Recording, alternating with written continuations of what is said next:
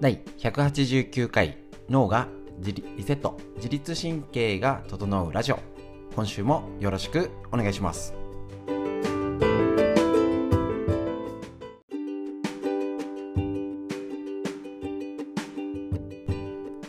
自律神経が整うラジオは埼玉県本庄市にあります芦沢治療院よりお届けします。こちら毎日朝ライブ配信ですね。平日の月曜日から金曜日までライブ配信をやっておりましてストレッチ一緒にねあのこの花粉症対策ということで今やっております。今ねコロナだのなんだの世界情勢だの不安の中体を元気にするっていう体が資本元気になる。ね。えっと歪みがあったり巡りが悪いとね本当にマイナスなことついつい考えちゃいますので一緒に体を緩めて少しでも笑顔。作っていきましょう。そのためのライブ配信、えーと、無料でやっているんですけれどもこちらの解説を、えーと、もうライブ配信しながらラジオに撮っちゃえということでやっております。ぜひぜひこちらね今花粉症のメカニズムだったり生理について女性のね体を知ろうということでお届けしておりますので一緒にえーとこんな時だからこそちょっとお勉強してね体を元気に自ら作り上げて健康を家庭から築き上げていきましょう。今週もよろしくお願いします。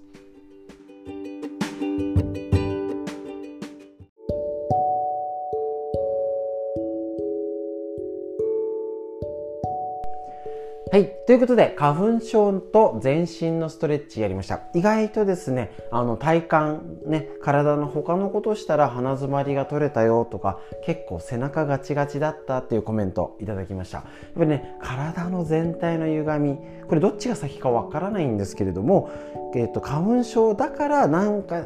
鼻水でしんどくて姿勢まで来ちゃって他もガチガチになるのかガチガチだから花粉症なのか分かんないんですだけどいろいろな原因があってこれねいつもあの OCL ストレッチの考えとしてすごい使える手段なんですけどよくわかんない免疫だ腸だいろいろよくわかんないからとにかくざっくり全体をやってみて副作用ってないですよね。全身の歪み整えるって絶対いいことになるんでひとまずやってみて変わるのか変わらないのかっていう切り口を知らないとなんかドーンって必殺技だけだとなかなかねすぐ効果が出なかったり効果に気づけないなんてことありますのでひとまずなんかね、うん、別にそんなでもないんだけどって人も是非今日の全身のストレッチやってみると変化があります変化を追っていく方が間違いなく遠回りしない自分の体の近道がそこで、えっと、分かるから変化したんですよね。なのでそういう狙い方、ぜひ体の変え方、試してみてください。で、軽くちょっと花粉が鼻に入ると、どんなことが起きてるかっていうのをこちら花粉症の最新治療法ってあるんですけど、すみません、この本自体がだいぶ古いので、えっ、ー、と、最新のもね、えっ、ー、と、ざっくりは一緒ですので、確認してみましょう。吸い込んだ息と一緒に鼻の中に入ね、花粉が入ってくるんですね。鼻の内側にある粘膜にくっつきます。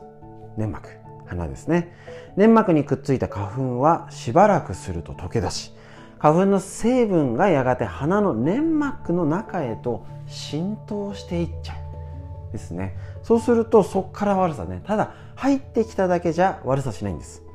花粉がどんどん鼻の粘膜に入り込みその成分が粘膜に浸透すると免疫機能はこれを異物であると認識するんです。こっからです。ですね。異物である花粉の情報がたくさん蓄積されると体は花粉をお来たぞやっつけようってなるんですね。で、えーと、これで、えーと、やっつけるための武器を作り出します。これがワクチンコロナでも効いた抗体ってやつですですね。えっ、ー、とこれを抗体が作ります。で、こうして作られたのが花粉に対抗するための IgE 抗体という言い方になりますね。IgE 抗体は主に鼻の粘膜で作られ血液に乗って全身に送られます。ここで全身との関係なんですね。この IgE 抗体がたくさんできるとアレルギー反応が起こる準備が出来上がるんです。ですね。で、ただ IgE 抗体ができただけでは症状が現れず、抗体の量が一定以上に達した時に、また再びが花粉入ってくるとアレルギー反応が起こるんです。ですね。だから決してこれは体を、えーと、悪い反応じゃなくて防衛反応なんですね。こうじゃなこれこうやって花粉だけじゃなくてホコリや他のウイルス病原菌から体を守るために異物が入ってきたよ。やっつけようっていう風なのが過剰になっちゃったものなんです。だからある意味要はあの免疫が暴走した状態ってうまく働かなくなった状態。ですね。って言ったり自己免疫疾患って言ったりするので免疫が強くなっちゃって自分を傷つけるっていった意味も出てきちゃうんですね。だからこれアレルギー反応は体の防衛反応の一つだよっていうことになります。だから鼻ね鼻の粘膜で普通に戦って「ああ花粉がやられた」って言ってるうちは大丈夫だったり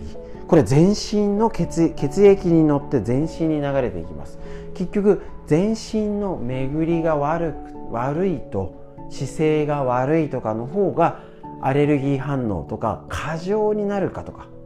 っていうんですかね。そういうのが見れるっていうとと狙いがあ全身の巡りもは影響してくるんじゃないかってことが全部の影響じゃなくても予想できるしひどくなんないうちにとか体を少しでもひどくしないためにこうあの薬で抑えてる分少し体集中力とか元気なようにって言ったら全身の巡りを良くするっていうことぜひやってみてください。ということで花粉症と全身との関係ぜひ、えーと気をつけてやってみましょう。今日の解説以上です。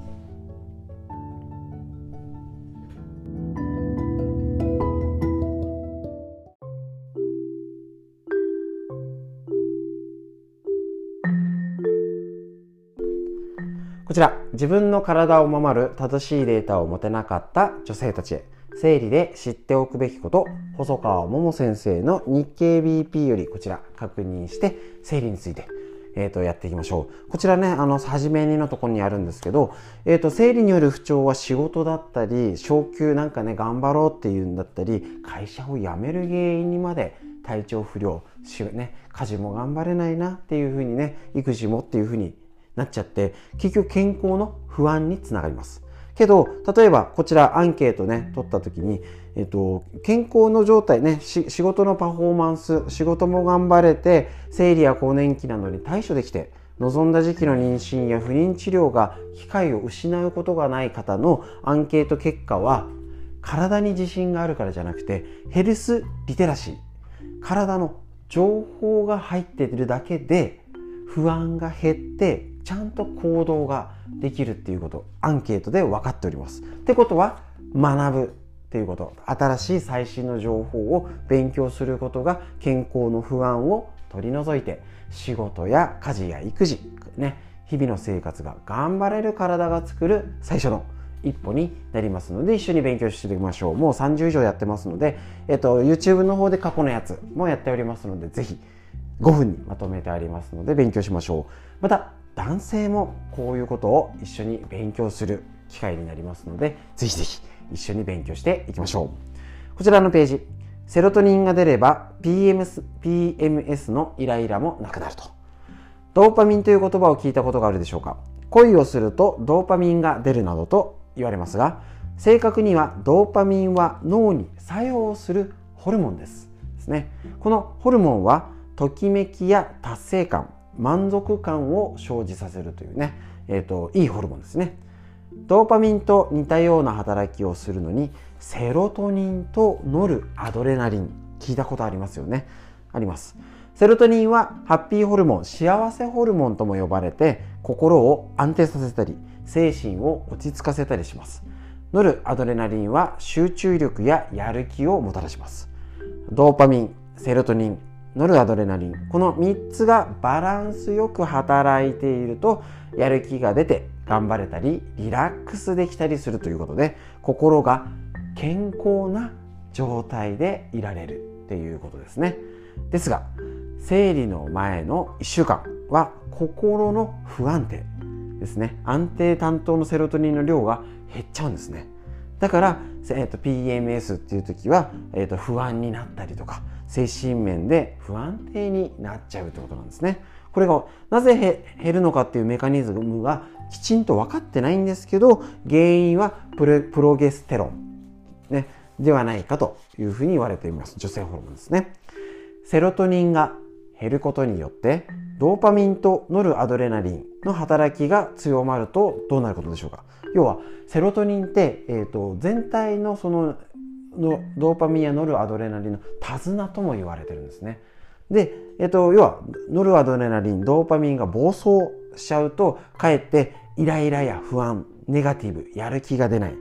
うつ傾向食欲が増す攻撃性が高まるっていうことが起きちゃうってことなんですね。要は性格じゃなくて脳内物質の変化でそういうことが感情まで左右されちゃうよってことなんです。これらの症状は特にセロトニンを増やすことで良くなります。セロトニンは朝日を浴びると分泌されるといい、ね、これ有名なやつですね。日照時間の少ないエリアに住んでいる人。冬には、ね、冬で日照時間が低いとこのヨーロッパとかだとうつ傾向が強まるっていうのはもう言われてることですよね。実際にうつ病の患者は平均気温が低く雪が多いエリアですね。だから結局雪国は日照時間が短いんですよね。逆に晴れの国と呼ばれる岡山県が最も少ないっていうデータもあるらしいです。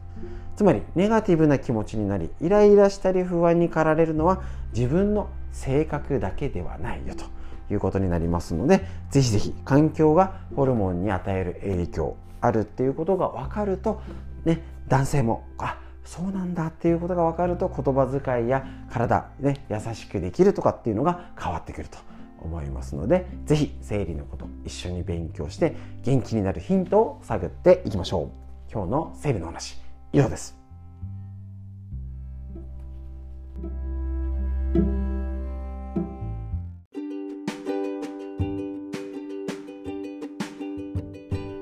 はい。ということで本日の放送いかがでしたでしょうか ?1 週間が始まりました。なんかね、1週間土日早いなーって感じもしますけれど、ね、月曜日からね、土日お休みの方もいるし平日休みの方もいると思うんですけれどもとにかく少しでも上を向いて元気に明るく生活できるようにねなんか気持ちだけだとね気合だってなかなか入んないので体を変えるこれが今一番すぐできることになると思っております体を変えれば心も変わってくると思います。ぜひこんな感じで一緒にストレッチ、体を、体からアプローチしていきましょう。明日もまた9時よりライブ配信やりますので、今週もね、花粉症対策ということでやっていきますので、よろしくお願いします。過去の動画、えっ、ー、と、YouTube チャンネル、えっ、ー、と、メインチャンネルでストレッチ、ひらがな足沢漢字治療院で検索すると出てきます。また、サブチャンネルということでですね、ストレッチの解説をしておりますので、ぜひぜひ確認を、えっ、ー、と、そちらもね、チェックしてみてください。ということで本日以上になります。今日も最後までお聴きくださいまして、ありがとうございました。